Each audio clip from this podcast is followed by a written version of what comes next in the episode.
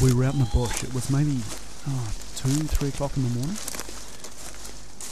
and there's sort of that slightly naughty, magical feeling about being out in the bush at night, and the canopy kind of closes in over you and draws you in close, and there's this limited world you can see in your head torch in front of you. And we'd been doing some nocturnal work, and we're heading back for the truck when someone spotted it, and I remember just seeing this thing, and just it's the colour, its eyes, and someone picked it up and put it on my hand. Bad. Don't handle wildlife. But someone put this gecko onto my fingers, and I can remember its little fingers or toes grabbing onto my own and curling around, and I could see its heartbeat going in its chest, and just this incredible creature. And I remember I was just smitten. You know, for days after that, I was just on air. And it wasn't until years after that when I remember seeing in the news these stories about guys stopped at the border with these geckos down their underpants, smuggling them away to the illegal pet trade or threatened species trading, smuggling them out to Europe, and just thinking, I don't understand. So this is my effort to understand. Wild. It's wild. Wild. It's really wild. Wild. Wild. Wild. It's so wild.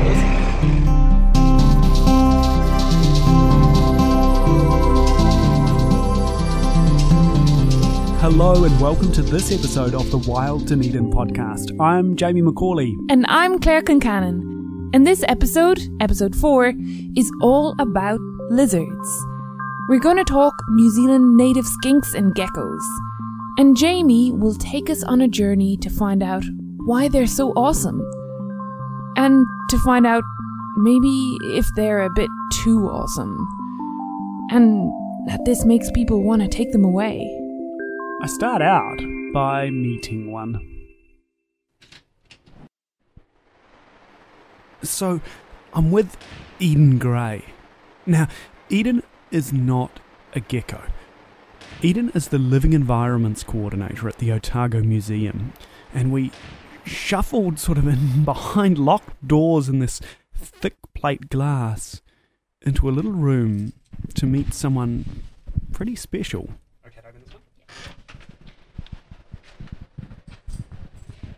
So I'll just open up the doors to the back of this enclosure. So it's a little bit of a tight squeeze in here. But you can see just in that branch there, this is Manawa. Oh wow, look at him. He's pretty gorgeous, huh? Yeah, so he's about 15 centimetres long. A jewelled green gecko, is that correct? Jewelled green gecko, or moko kakariki is the te reo term. Ah, wonderful. And he's just sitting there on top of a wee Caprosma shrub or something, yep. just taking in the day. Yeah. He's probably one of the most relaxed living residents we have here at the museum, and you'll often find him in the same spot, either turned out to look at the public or kind of just minding his own business, looking back at us here. People really love being able to come and see a native lizard in an environment like this, because often they're really hard to spot in the wild. So they come and they stand here, and often they have to hunt to see him because he's pretty well camouflaged. But then once you get a look at him, he's pretty hard to look away from, and people really enjoy just standing here and seeing what he gets up to. So he's got a pretty amazing story. He was originally from the Otago Peninsula, but he was actually smuggled all the way to Germany. And so it wasn't until a few years later that German authorities found him, and they managed to bring him all the way back to New Zealand, and they recognised where he came from, and he was repatriated back to us, and we were gifted him, and we're here as his guardians. This little green gecko had travelled a full loop around the world. From what I'm aware, the German authorities found him, and he was recognised to be a New Zealand native species. Manawa was actually one of two geckos that were smuggled over. It was him and a female. he was ID'd and he was able to be traced back to the Otago Peninsula, from where he was smuggled.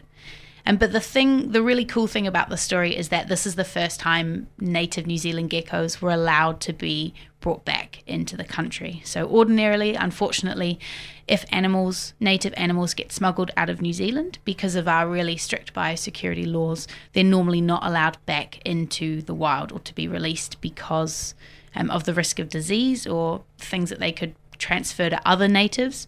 So although Manawa wasn't allowed to be released back into the wild, it was agreed that he would instead be allowed to live in captivity and act almost as advocates for other natives like them and their story as well.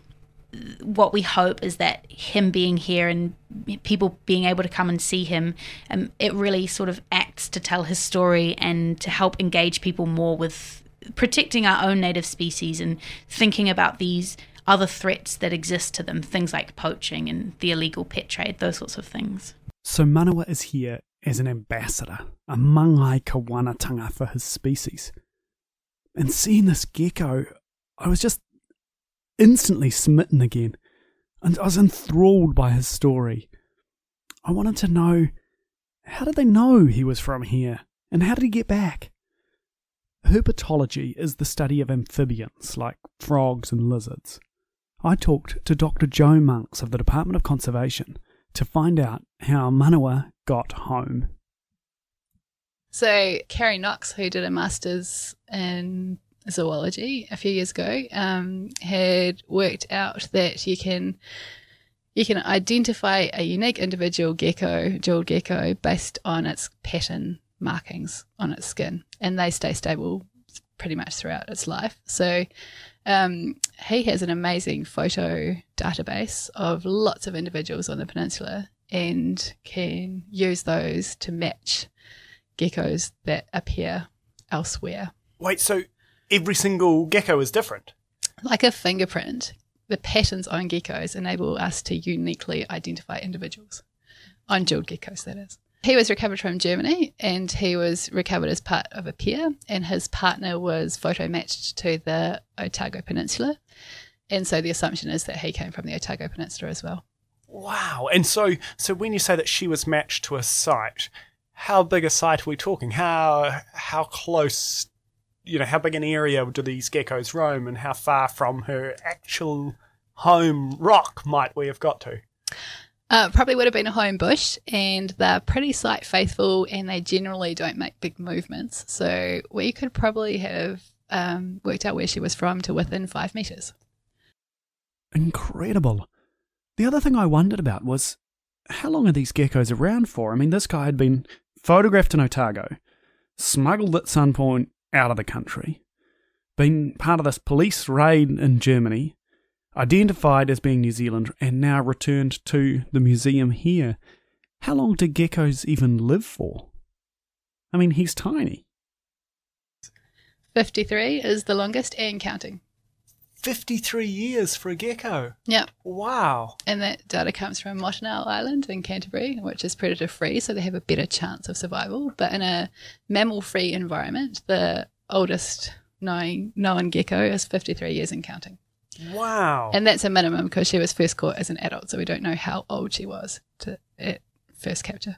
Yeah, so she could be even older than 53. Absolutely. Wow. So that means Manawa is quite possibly older than I am.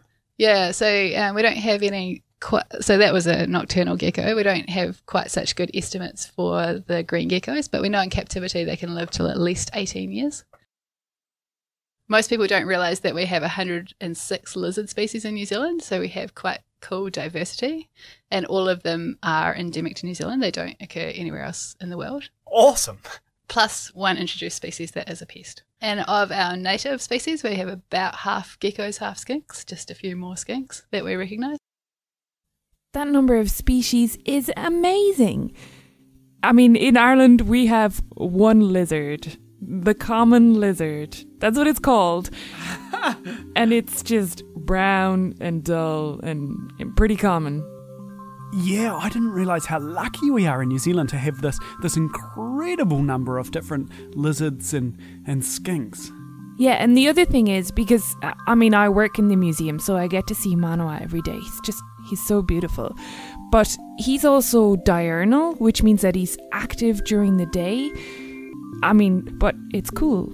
Like, visitors can see Manawa doing his thing. Yeah, I mean, at this stage, I was just fully enthralled with this conversation with Jo. You can hear it in my voice. She just kept hitting me with these facts that were amazing.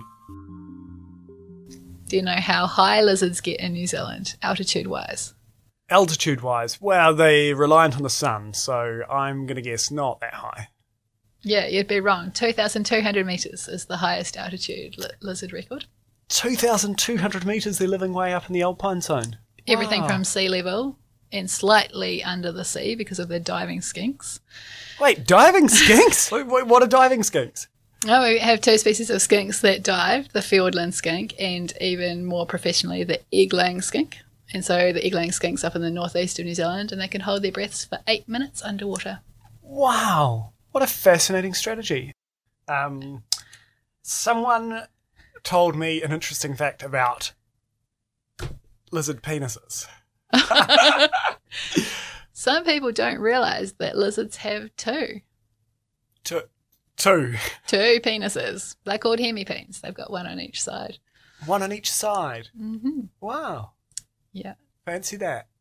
Yes, fancy that. They pop out of the cloaca for mating. Right. They just pop out when they need them. That's right. Both of them are one at a time. I suspect it's one at a time, but I haven't witnessed it myself. Ah, they just choose. Do I feel... I suspect it depends on which side the female lizard is. Of course. You're getting wildly distracted here, Jamie. Two penises. Two of them. No, but you're right. That I wanted to get to why these geckos are going missing. And I mean, we've heard all about how amazing they are, but next I spoke to the guy whose job it is to stop them from going missing. And I asked him, apart from the fact that they're obviously awesome, why are people coming and taking these things away? There's a variety of reasons why people are after these geckos. This is Dylan Swain, Senior Investigator with the Department of Conservation National Compliance Unit. There's been a population of them in Europe for a number of years now, and obviously to sustain that population, they need that genetic diversity coming through that they can't do obtain through legal means. So there's a driver there for people to get hold of them to help sustain their own population. So, and I guess the you call that the pet trade. Now there's also the high value of them, if you like, as well. And we do see opportunists coming down to New Zealand, realising that our jewelled geckos are worth a lot of money to collectors within Europe, and there's an attraction there for them to try and fund their travels through smuggling these animals. We don't like to be too overt about how much these animals are worth. It's for a combination of reasons. Both the market does fluctuate wildly, and we have had instances in the past where numbers are put out there in the public, and it actually encourages people within New Zealand to carry out not necessarily smuggling, but there have been break-ins at wildlife parks and collections following the publicity around values. Is this a problem that happens to every country? Do all cities lose their geckos and their wildlife, or is this something unique to us? New Zealand geckos are particularly unique both for their colouring and also their activity, being diurnal, so active during the day. They are a very attractive option amongst herpetologists and people who like reptiles as pets. Now, as far as I'm aware, the only other reptiles in the world that are active during the day in that same manner are New Caledonian geckos, which are quite heavily targeted by illegal traders and poachers and smugglers as well. And how do we stop it? We don't have a huge number of tools as such. It's largely using our own wits and observation, that information from people on the ground. And we regularly look at open source information as well. So things that are appearing on the internet. Facebook is quite widely used by the herpetological community. And just keeping a close eye on what's happening as well as developing our own informants within that community to help give us a bit of an inside idea of what's going on. Probably the main thing that all law enforcement agencies around the world need is information. It's something that we trade regularly with our counterpart agencies overseas, is information about people that we're particularly concerned about as to what their movements are and what their collections are. Now, as far as how that extends to members of the public, they're our eyes and ears on the ground, if you like. So if anyone is seeing anything suspicious around areas where there are jewelled geckos, you know, if there's a camper van parked up for a couple of nights, it just seems a little bit strange position for it to be in, or people looking a little bit too interested in the local Manuka and Kanuka bushes.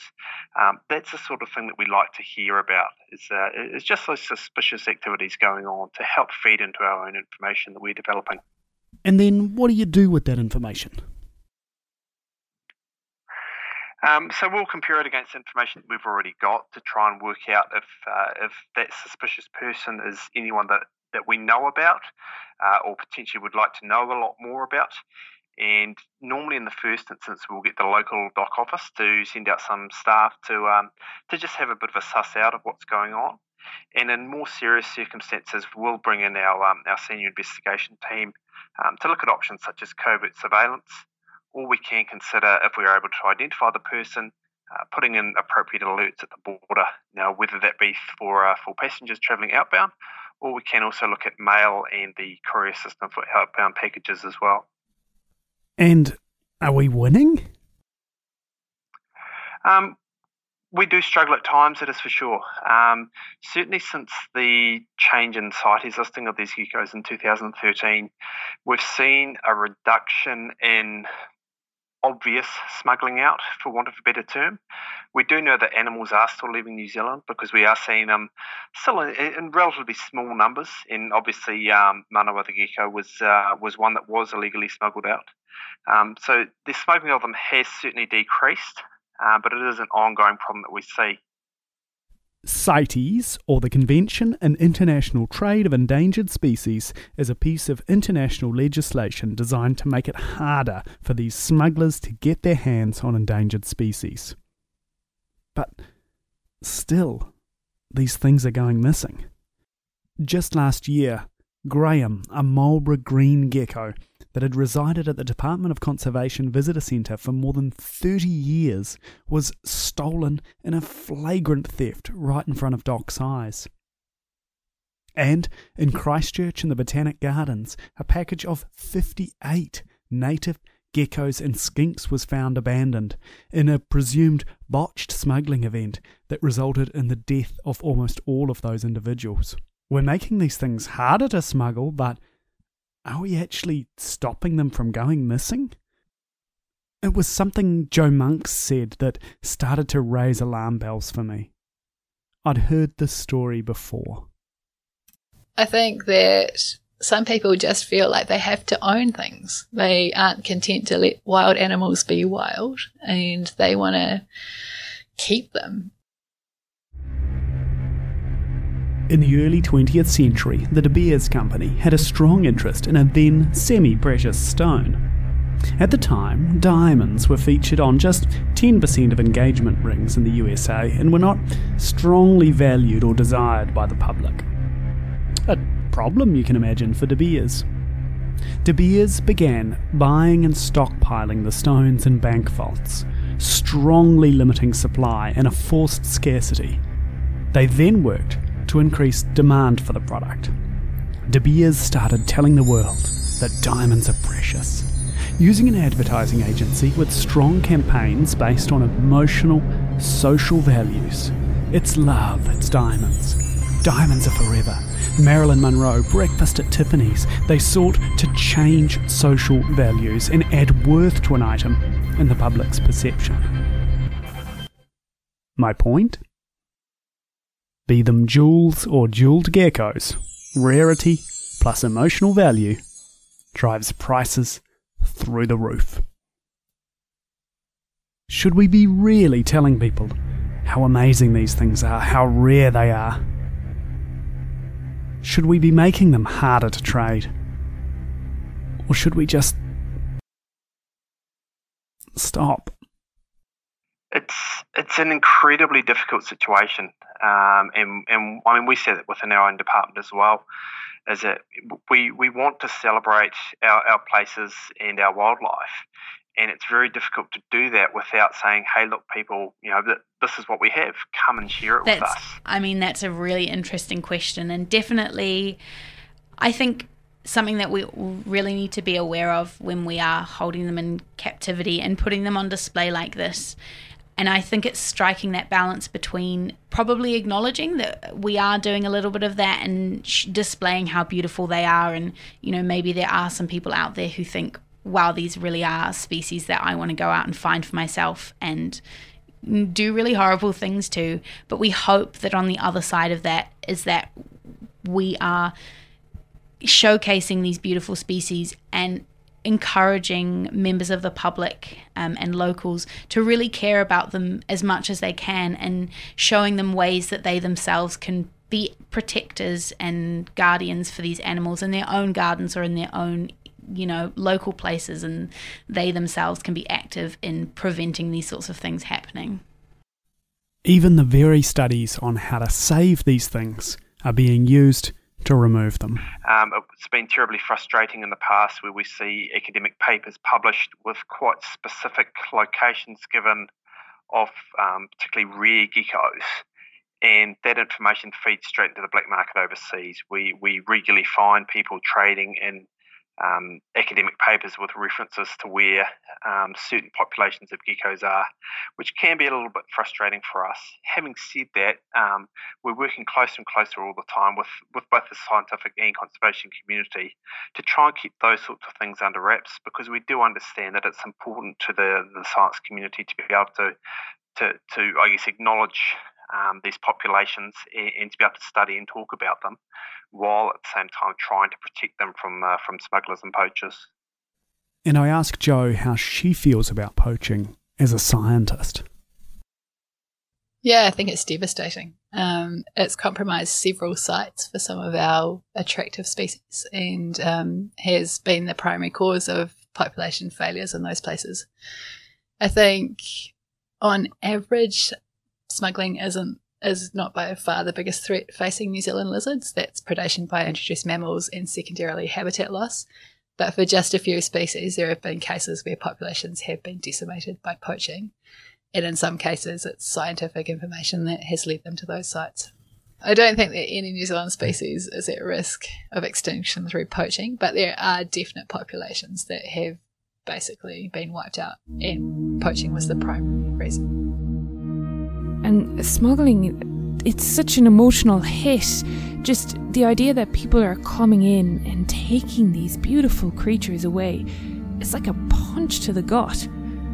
But I find it very interesting that this smuggling isn't the biggest threat to them. Yeah, this idea that, you know, your neighbour with a weed whacker might actually clear habitat and also really harm these things in a big way. So I asked, what can we do that will be positive? People, if in their backyards, especially out on the Otago Peninsula, don't clear away all of their shrubby, scrub-looking stuff. The bushes that they like to hide in, like Caprosma, sometimes don't look as attractive perhaps as other things people might want to plant, but the dense scrub creates really brilliant habitats for them. Keeping your backyard predator-free is a really good one, even if that means, you know, keeping your cat inside, especially at night, or not having cats at all. Other things like putting out basking rocks for lizards, so just big flat rocks in the sun, they really like those. So there's lots of little things that you can do to kind of create your own gecko habitat or paradise in your backyard. And the guys from DOC want your hand to catch as many of these guys as we can. So I know it can be frustrating at times when we'll receive a call from someone and we don't immediately walk away with someone in cuffs, but we certainly appreciate and act on all information that we receive. So any information that's out there, please pass it on to your local DOC office, and we're keen to catch as many of these guys as we can. So it's a catch-22. We want people to value them. We need people to value them, but the right kind of value. We want people to value these things in a wild setting, to be kind of thrilled by the thought of wild lizards running around their gardens. Of course, that comes with the risk. If you tell people how amazing and valuable and rare these animals are, some people will want to own them. But so Manawa becomes a lesson not just in how awesome these lizards are, but in how we value awesome wildlife in a way that's positive for both us and for them. And what about those caught poaching, Manawa?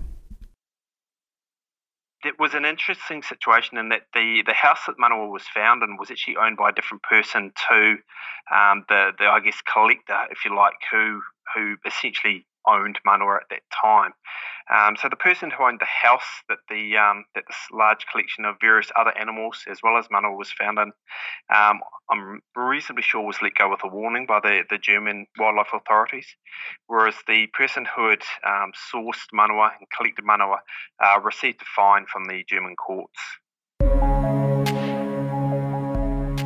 Thank you for listening to this, the fourth episode of the Wild Dunedin Podcast. Thank you to the Wild Dunedin Festival of Nature and the Otago Museum who support the podcast.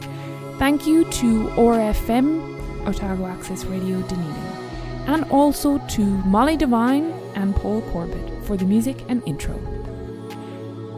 A big thank you to Dr. Joe Monks and Dylan Swain of the Department of Conservation and Eden Gray from the Otago Museum, our wonderful guests on this week's episode. If you're enjoying the podcast, please share it, tell all your friends, rate and review. Everything helps. Ka kite ano.